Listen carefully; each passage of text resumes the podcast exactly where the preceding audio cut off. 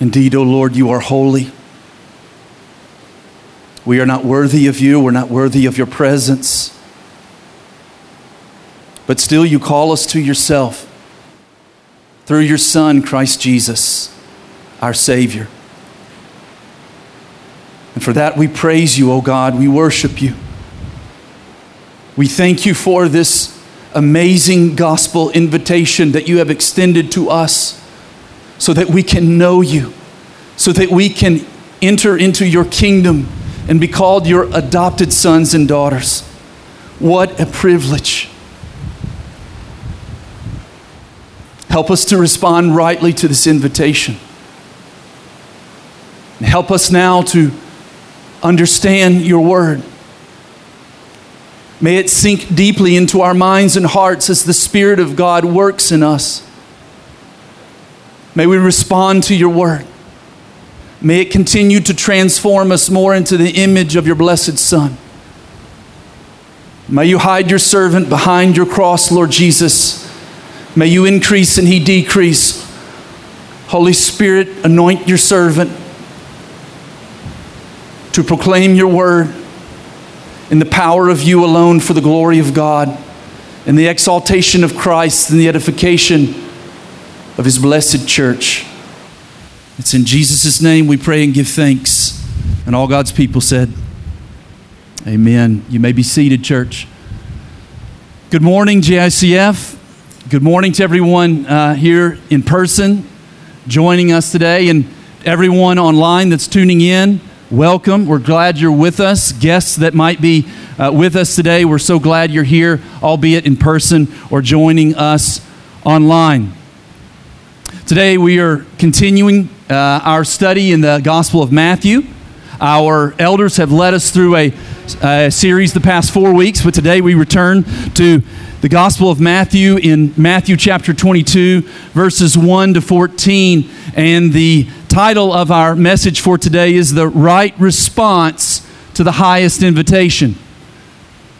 The right response to the highest invitation. Friends, have you ever been invited to a party and there was a dress code for that party? Has that ever happened to you? I can recall back, I used to work at a particular company, and every year the owner of the company would have a birthday party. It'd be a big celebration, but there'd always be a dress code. And, if we would have shown up to the party wearing something different than the dress code that had been assigned, it would have been a bit awkward, right? It would have been a bit awkward. I don't think we would have been kicked out, but yeah, needless to say, it would have been a bit weird, a bit awkward. And today our text is Jesus is giving a parable. It's the parable of the wedding feast. And what Jesus is going to be talking about is that our God has extended to us the highest of all invitations to come into, quote unquote, the greatest party, to be a part of the greatest group that we could ever imagine and dream of. And that's to be members of God's kingdom. But beloved, it requires a right response from us to this highest invitation. And my prayer is that all of us have responded rightly to this highest call, this highest invitation. And if we haven't, today we would do so. Today we would do so. Matthew chapter 22, verses 1 through 14. I'm reading from the English Standard Version of God's Word. In verse 1, the Bible says, "And again, Jesus spoke to them in parables, saying, 'The kingdom of heaven may be compared to a king who gave a wedding feast for his son, and sent his servants to call those who were invited to the wedding feast, but they would not come. Again, he sent other servants, saying, Tell those who were invited, See, I have prepared my dinner. My oxen and my fat calves have been slaughtered, and everything is ready. Come to the wedding feast.' But they paid no attention and went off, one to his farm, another to his business, while the rest seized his servants, treated them shamefully, and killed them. The king was angry, and he sent his troops and destroyed those murderers and burned their city.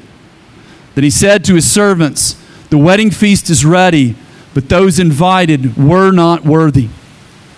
Go therefore to the main roads and invite to the wedding feast as many as you find.' And those servants went out into the roads and gathered all whom they found, both bad and good. So the wedding hall was filled with guests. But when the king came in to look at the guests, he saw there a man who had no wedding garment. And he said to him, "Friend, how did you get in here without a wedding garment?" And he was speechless. Then the king said to the attendants, "Bind him hand and foot and cast him into the outer darkness. In that place there will be weeping and gnashing of teeth. For many are called, but few are chosen." This is the word of the Lord. This last verse here in our text for today in this parable in verse 14 kind of sums up what Jesus is teaching us through this parable. It says, many are called, but few are chosen. Friends, the truth is many people have heard. Many people are hearing and will hear the gospel, but a much lesser number respond properly to the gospel.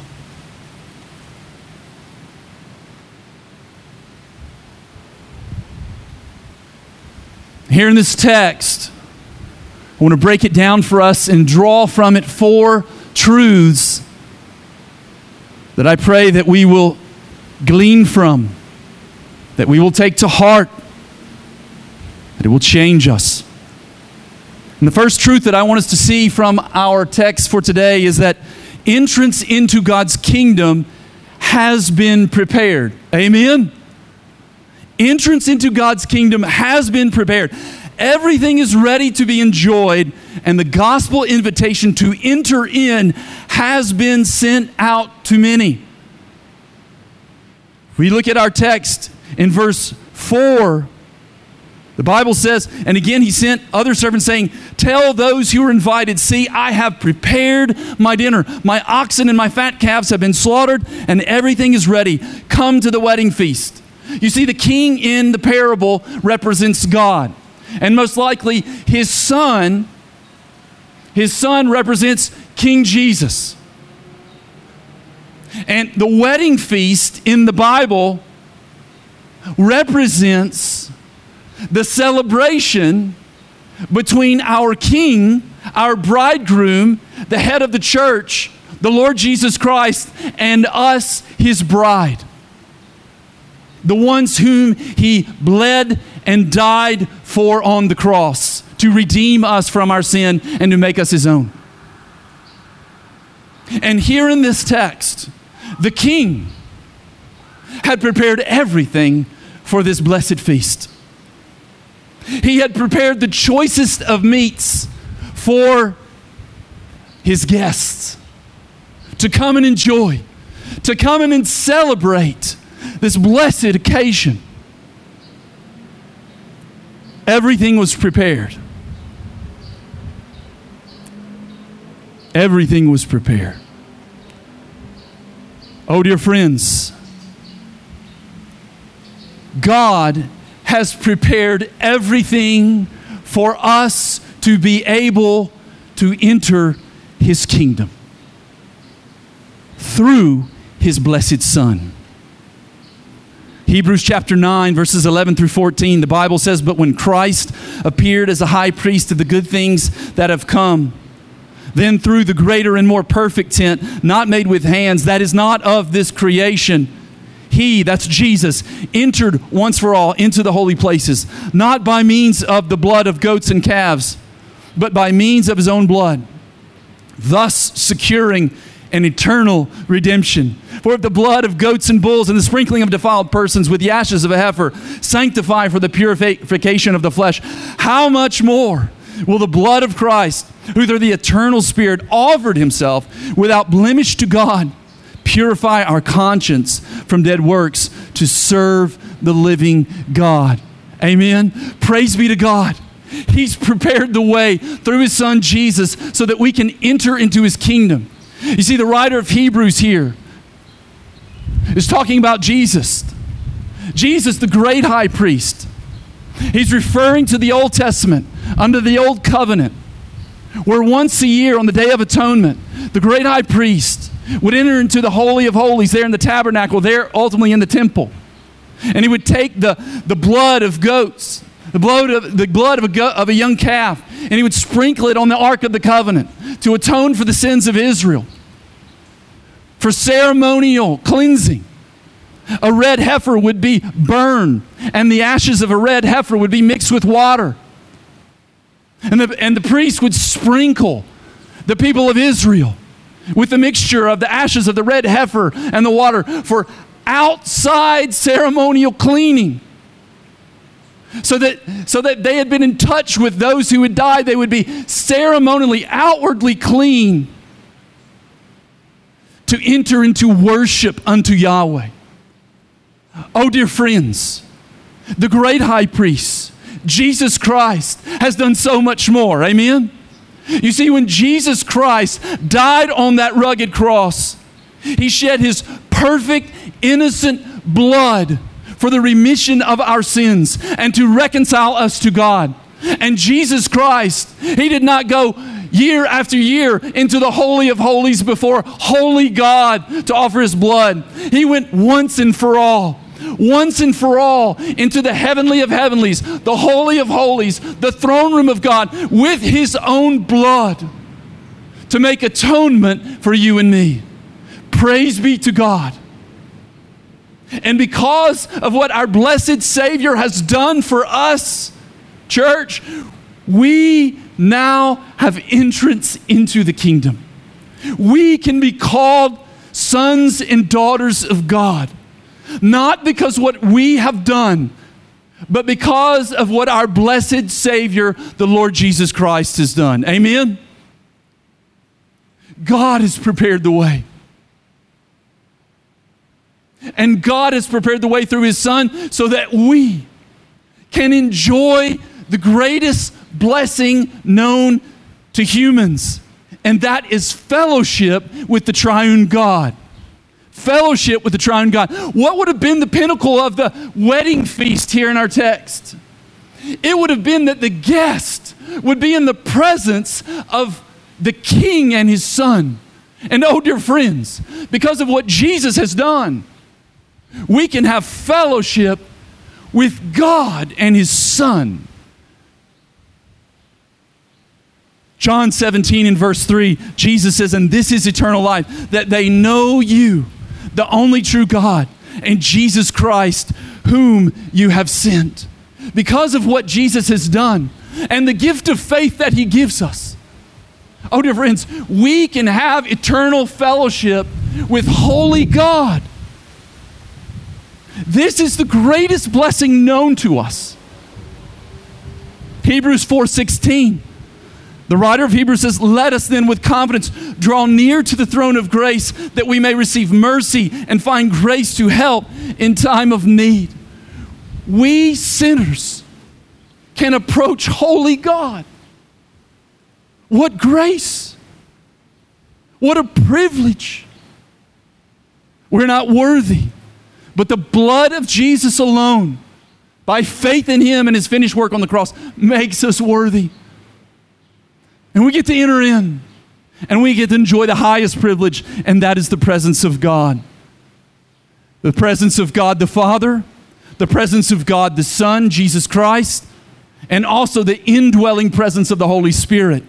In John chapter 14, verses 16 through 17, I shared this the last time I preached here at GICF, about the wondrous presence of the Parakletos, the Holy Spirit that lives in all who have put their faith in Jesus. Jesus in John 14, 16 to 17 says, "And I will ask the Father, and he will give you another helper to be with you forever, even the Spirit of truth, whom the world cannot receive, because it neither sees him nor knows him. You know him, for he dwells with you and will be in you." Oh, dear friends, not only do we have the joy of the presence of the Father, we can enjoy the joy of the presence of the Son, but we enjoy the presence of the living Holy Spirit in us, amen, to help us live a life that pleases our Lord. And he's dwelling in us. He's with us. We are not alone. There is nothing sweeter. There's nothing more valuable than to live and be in the presence of God.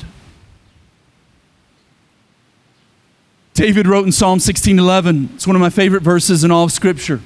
He says, "You make known to me the path of life. In your presence there is fullness of joy. At your right hand are pleasures forevermore." I want you to stop and think about that for a moment, beloved. In God's presence that He has allowed us access into through His blessed Son, we can enjoy joy unspeakable in Him.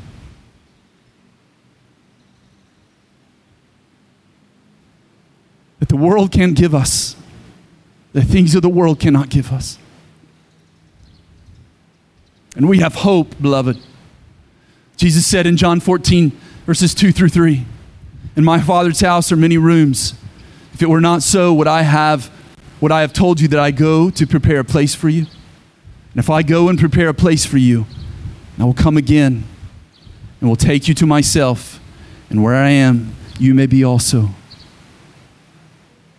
Praise God for the hope of the gospel. This life is fleeting. We're here for a moment and gone tomorrow. But that's not the end of the story. Humans will spend eternity in one of two places: in heaven or in hell. But for all who are in Christ Jesus, by the grace of our wonderful God, we know Jesus has gone to prepare a place for us. And that gives us hope. You might be walking through a difficult time right now, beloved. There is hope in Jesus. Hold on, persevere, be faithful. He's prepared a place for you.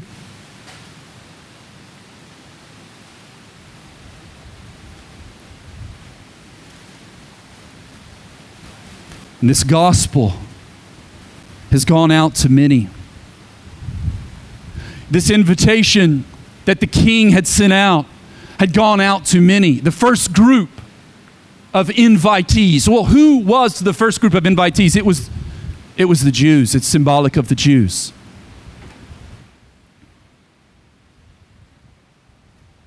To the Jew first, and also the Greek, Paul said in Romans 1:16 about the gospel. "For it is the power of God unto salvation to all who believe, to the Jew first and also to the Greek," and then to the Greek.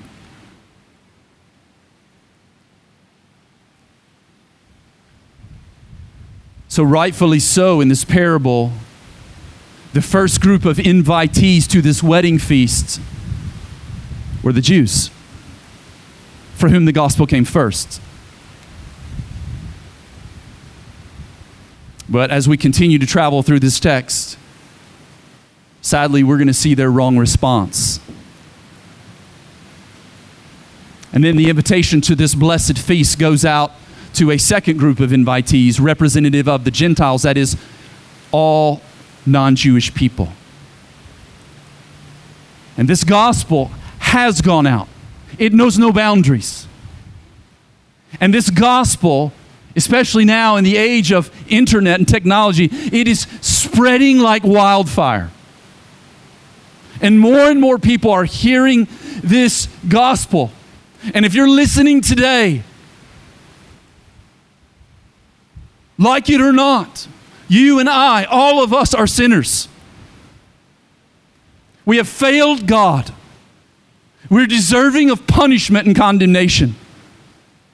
But because of the grace of God, He sent His Son Jesus to this earth. Jesus lived a perfect life. And ultimately, He gave Himself in obedience to His Father, and for His love for us, to die on a cross, shed His perfect innocent blood to cleanse us, not just from the outside, but most importantly from the inside, our hearts and our conscience, so that we can please God. And He died and He was buried. But praise be to God, on the third day, Jesus rose from the grave. proving that he is the blessed Son of God. He's the one and only Savior. He's the Messiah. He's King. And there's salvation in no one else except in Jesus. And if you'd repent of your sins and turn from them and put your trust in Jesus and his finished work on the cross as the only means by which your sins can be forgiven and you can be made right with God, he will save you. And you commit your life to following him, and it will be the best decision you've ever made. And he has a place for you, and you will enjoy God's presence forever. So if you're listening today, here in person or online, that is the gospel, and it's going out, and it is glorious. Respond rightly to it. Respond rightly to it. Don't be, second major truth that I want to draw from this text, don't be like the many that reject it. Don't be like the many that reject it, because many reject this gospel invitation. Verse 3 of our text, the king sent his servants to call those who were invited to the wedding feast, but they would not come. Subpoint, there are many who reject this gospel invitation simply out of apathy. They just don't care. They're just not interested, just not concerned. And why is that so?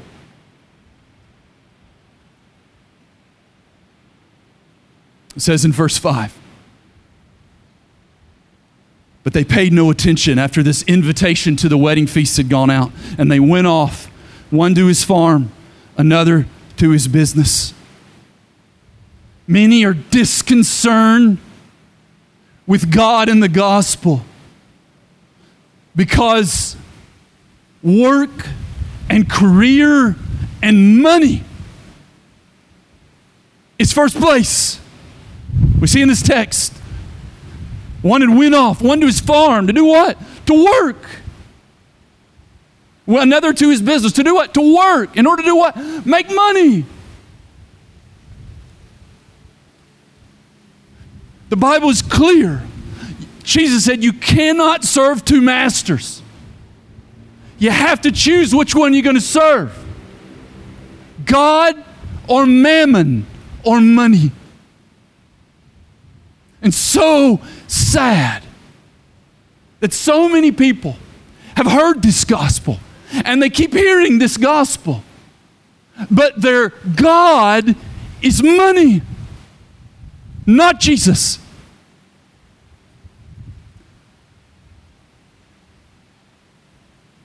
Have to choose. Whom will you and I serve?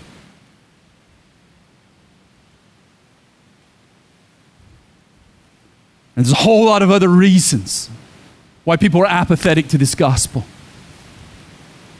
Just want to live for pleasure. Just want to be happy.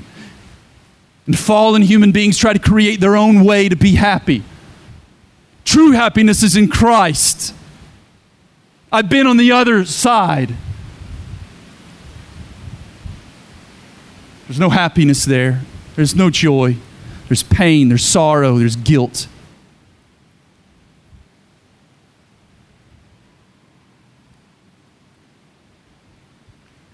If there's anything in your life competing with the throne of your life, in whom only Jesus is worthy to sit on, I would say, as the writer of Hebrews says in Hebrews 3:15, remember what he said. Today, when you hear his voice, don't harden your hearts as Israel did when they rebelled. Oh, dear friend, oh, beloved brother and sister, if anything is competing with the throne of your life, take it off that throne and give Jesus his rightful place right now. Don't harden your hearts like Israel did in the desert at Meribah. Don't harden your hearts. Listen to his voice. The voice of the gentle shepherd who makes us lay down in green pastures, who leads us beside still waters. Oh, the rest we have in the Savior, not in this world.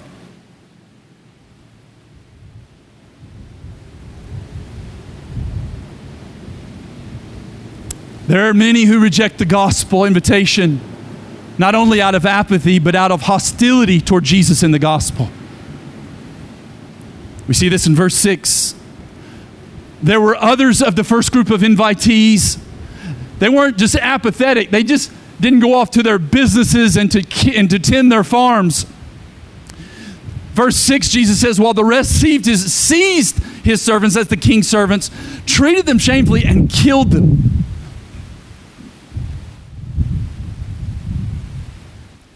It's representative of the Pharisees who hated Jesus, who hated the gospel.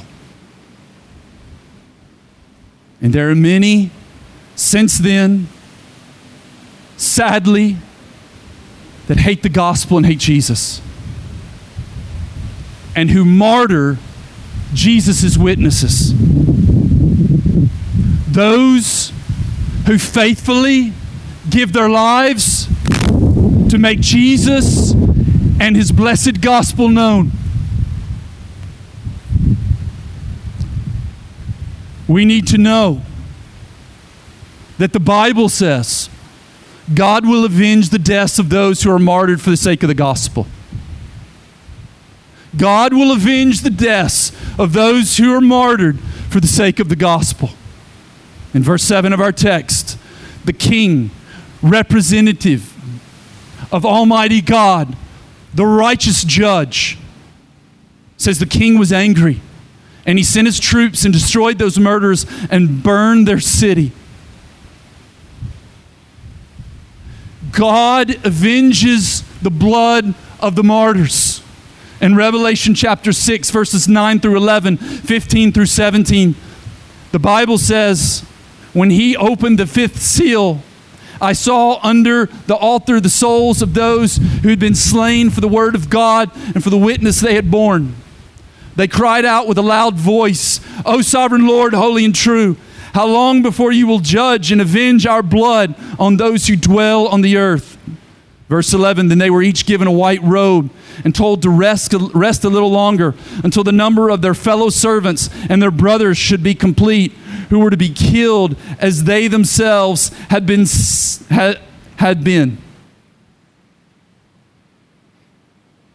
They're calling out to God to avenge their death for the sake of the word of God, for the sake of the gospel.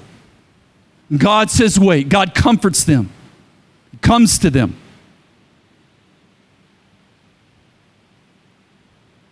Gives them a white robe and tells them to rest a little longer until all of those who would be martyred for the sake of Jesus and the gospel is done. And then what happens? Verse 15. The text goes on to say, then the kings of the earth and the great ones and the generals and the rich and the powerful and everyone slave and free hid themselves in the caves and among the rocks of the mountains, calling to the mountains and rocks, fall on us and hide us from the face of him who is seated on the throne and from the wrath of the Lamb. That's the wrath of Jesus. For the great day of their wrath has come, and who can stand? Who are all of these kings of the earth and great ones and generals and rich and powerful and everyone slave and free? Who are those? Those are all the people that martyr Jesus' witness, that kill them because they are hostile toward Jesus and his gospel. But the Bible's very clear. God will avenge the death of the martyrs. For one day, those who shed the blood of Jesus' beloved, the wrath of the Almighty God will fall on them. And they will wish the rocks from the mountains would tumble upon them before that happens. This is God's word. But we ought to have compassion for them. We ought to pray for them. We ought to share Jesus with them in love, calling them to come to him and to be delivered from their hatred and their anger. God is love, and he loves them. And while they're still alive, there's still an opportunity to repent and be saved. It's our responsibility to pray and to share with them the grace of God, the blessed gospel. Third point I want us to see from this text, others seek to enter God's kingdom without following God's protocol. Others seek to enter God's kingdom without following God's protocol. If we've heard the word protocol, we've heard it for sure the last 2 years, right? There's a protocol because of the pandemic, and it's good. And I believe we've all been following it. We go into a public place. The protocol is we wear a mask. We even have an app that we have to use to scan in to go into a public place like a mall, and we do that. We follow the protocol or we don't get in. There's a protocol to enter God's kingdom. There was a protocol to enter this wedding feast. Verse 11, I'll pick up.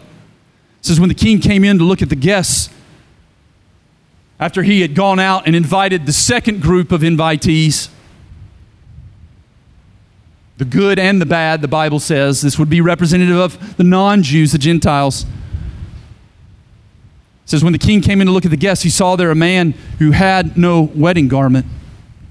And he said to him, friend, how did you get in here without a wedding garment? And he was speechless. Then the king said to the attendants, bind him hand and foot and cast him into the outer darkness, in that place where there'll be weeping and gnashing of teeth. One thing we need to understand, at this point in antiquity, a king who would be hosting such a party, not only would he prepare a beautiful banquet room, a lovely setting with the choicest meats and wonderful food to enjoy. But often the king would also provide the wedding garments. The wedding garments that those who he had invited, the guests, were to wear. But strangely enough, this one gentleman here in our parable, he came to the party not wearing the wedding clothes that the king had graciously provided him.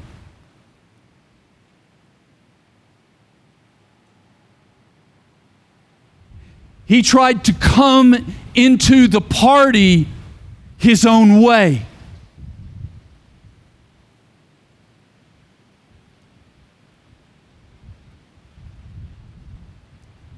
And a lot of people try to come to God their own way.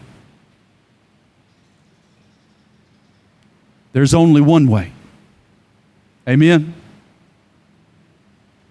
Jesus said in John 14:6, Jesus said to him, I am the way and the truth and the life. No one comes to the Father except through me.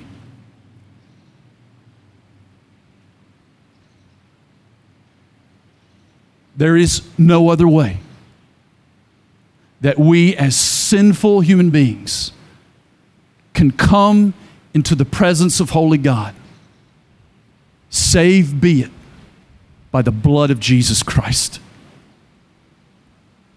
Thank you, Jesus. And if a person denies that, denies Jesus and his finished work on the cross, they're denying God. 1 John chapter 2, verse 23, the apostle wrote, no one who denies the Son has the Father. Whoever confesses the Son has the Father also.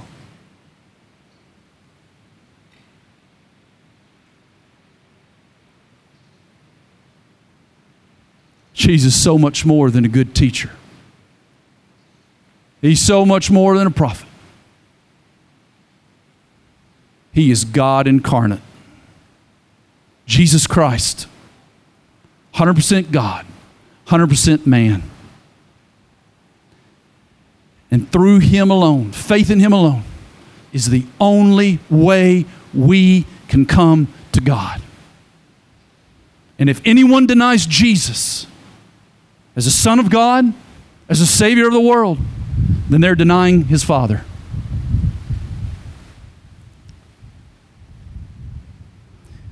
You see, in the pride of humans, so often we try to make our own way.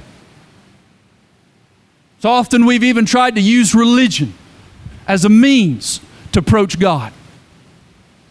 But what we need to understand is God is the creator. We're His creation. He is Most High. He is Sovereign Lord. We are but dust. He rules. He reigns. He knows best. He's all good.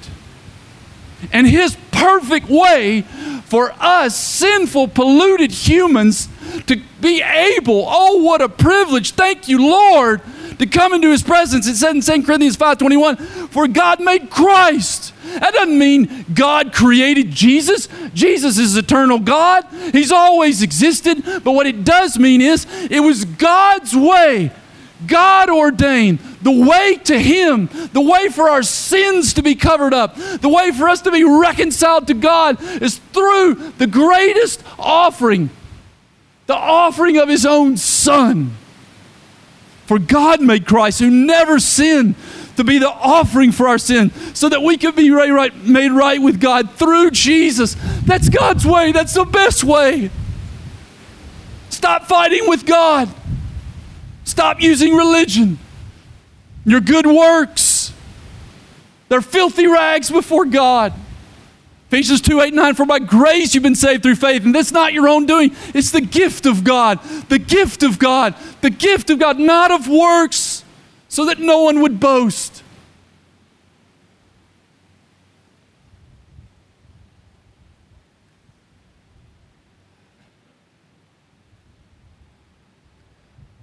Coming to church on a Sunday morning is such a privilege, amen? To celebrate our God. Gathering with believers, being able in our weakness, but in the power of God to serve Him, to serve His church, to be a witness of the gospel, to be a Christian businessman and business owner, to be a teacher that lives out Jesus before the students, who shares Jesus with students, to be a faithful mom who takes care of the kids and the husband and the home, and to show Jesus every day like my wife does. What a privilege. But coming to church, teaching Sunday school, being a Christian teacher, being a house mom, praying, reading your Bible, giving your tithe and offering, that won't save us, friends. That won't save us.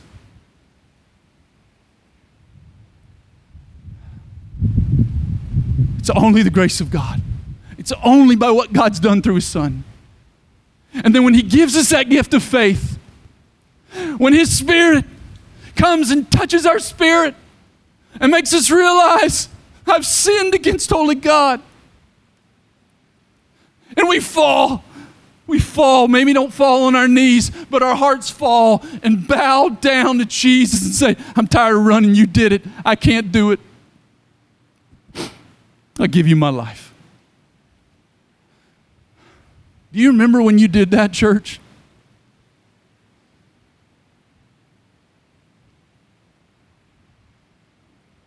Is that passion still alive in you? That fire?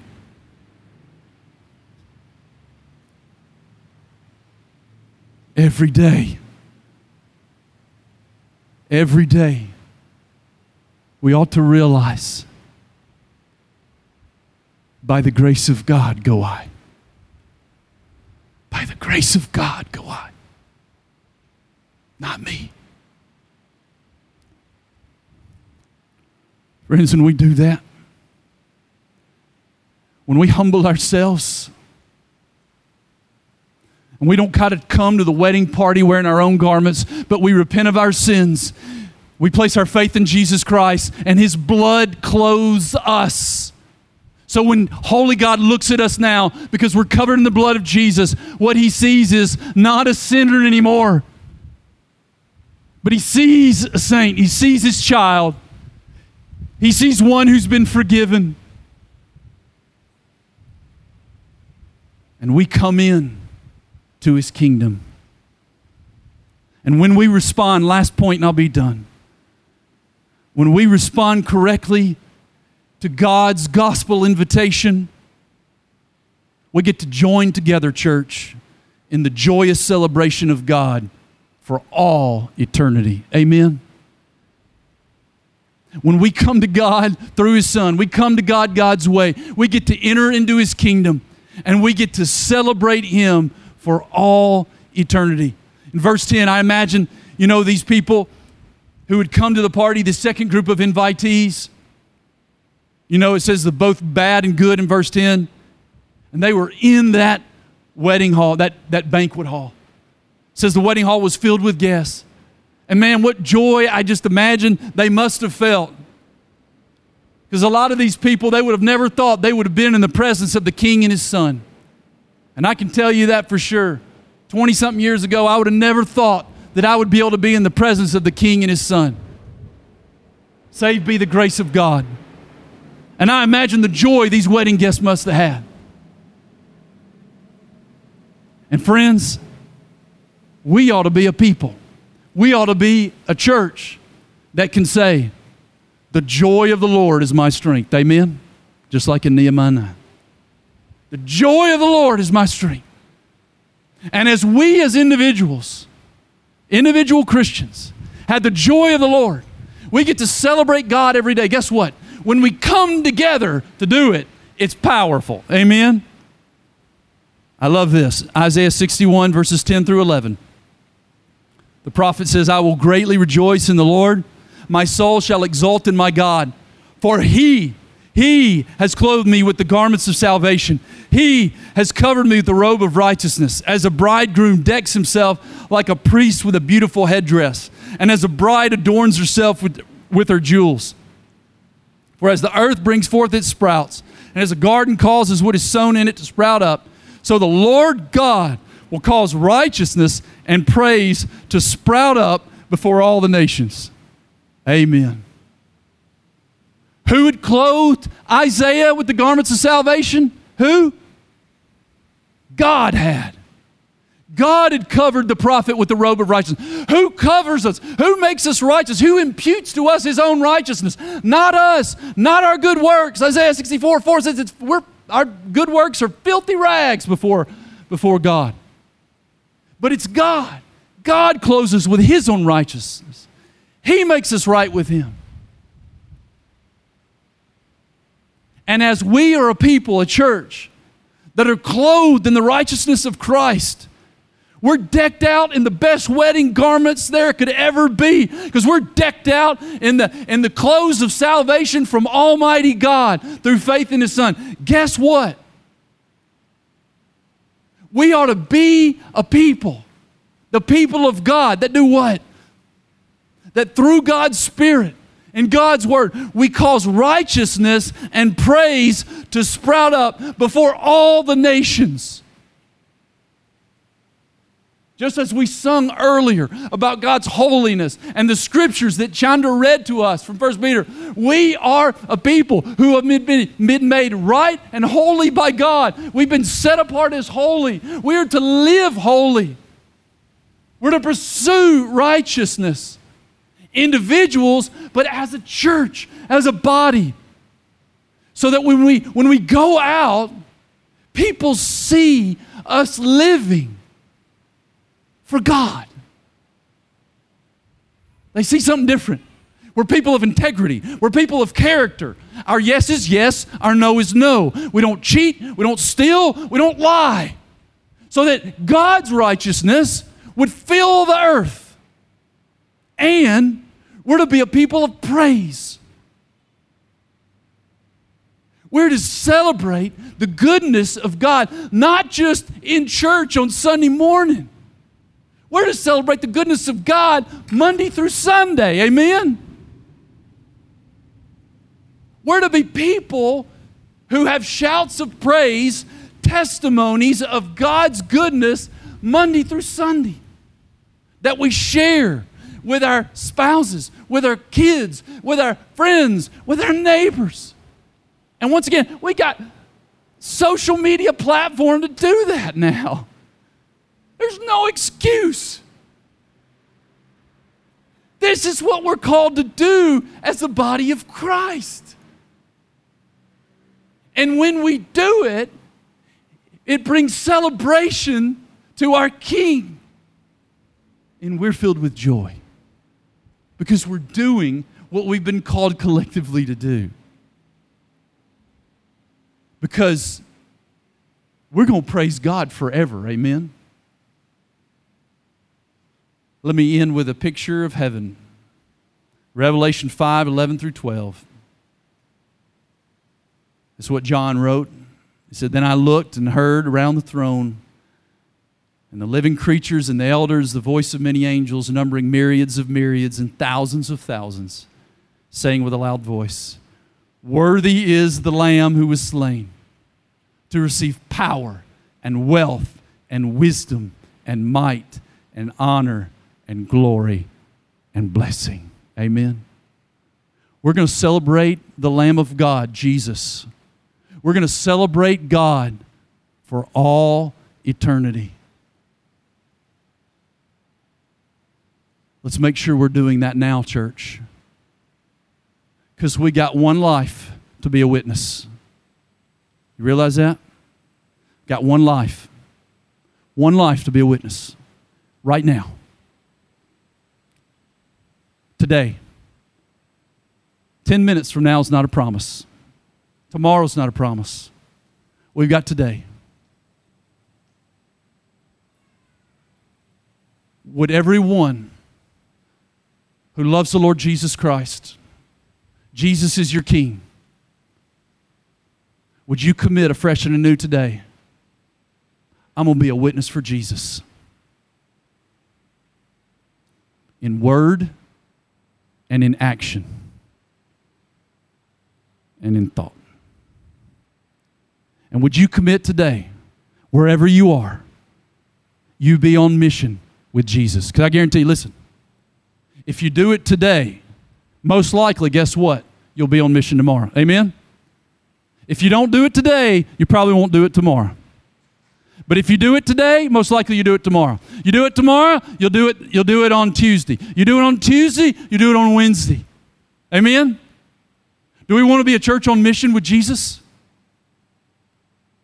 I believe so. And I know that's the heart cry of our elders. Thank you, brothers, for leading by example. Praise God. And for anyone else who's here today, you're not with Jesus yet. You haven't accepted this highest invitation. You accept it today. You turn from your sins. You ask God to forgive you, and you receive Jesus as your personal Lord and Savior, and you commit to following Him. And you contact us here at this church, and we'll do whatever we can to help you. Let's pray.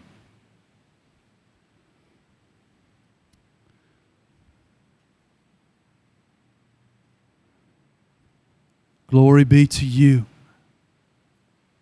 our great God, for inviting us into your kingdom to be with you, to be with Jesus, to have your Spirit indwell us.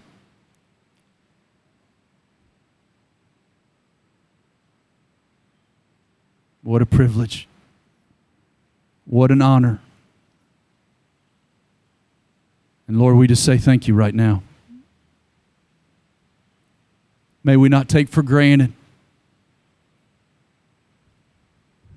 this highest invitation that through your Son you have extended to us. May we honor this invitation by responding to it rightly. And may we live our lives as your people, citizens of your kingdom here on this earth, to cause your righteousness and to cause your praise to sprout up more and more and more here in our city, throughout Indonesia, and throughout the nations, for your glory, God, and your glory alone. Bless your church here at GICF. Fill us all with your Spirit. Give us a hunger for your word, and give us a commitment to Jesus and to make his glorious gospel known. And we ask it in Jesus' holy and blessed name. Amen.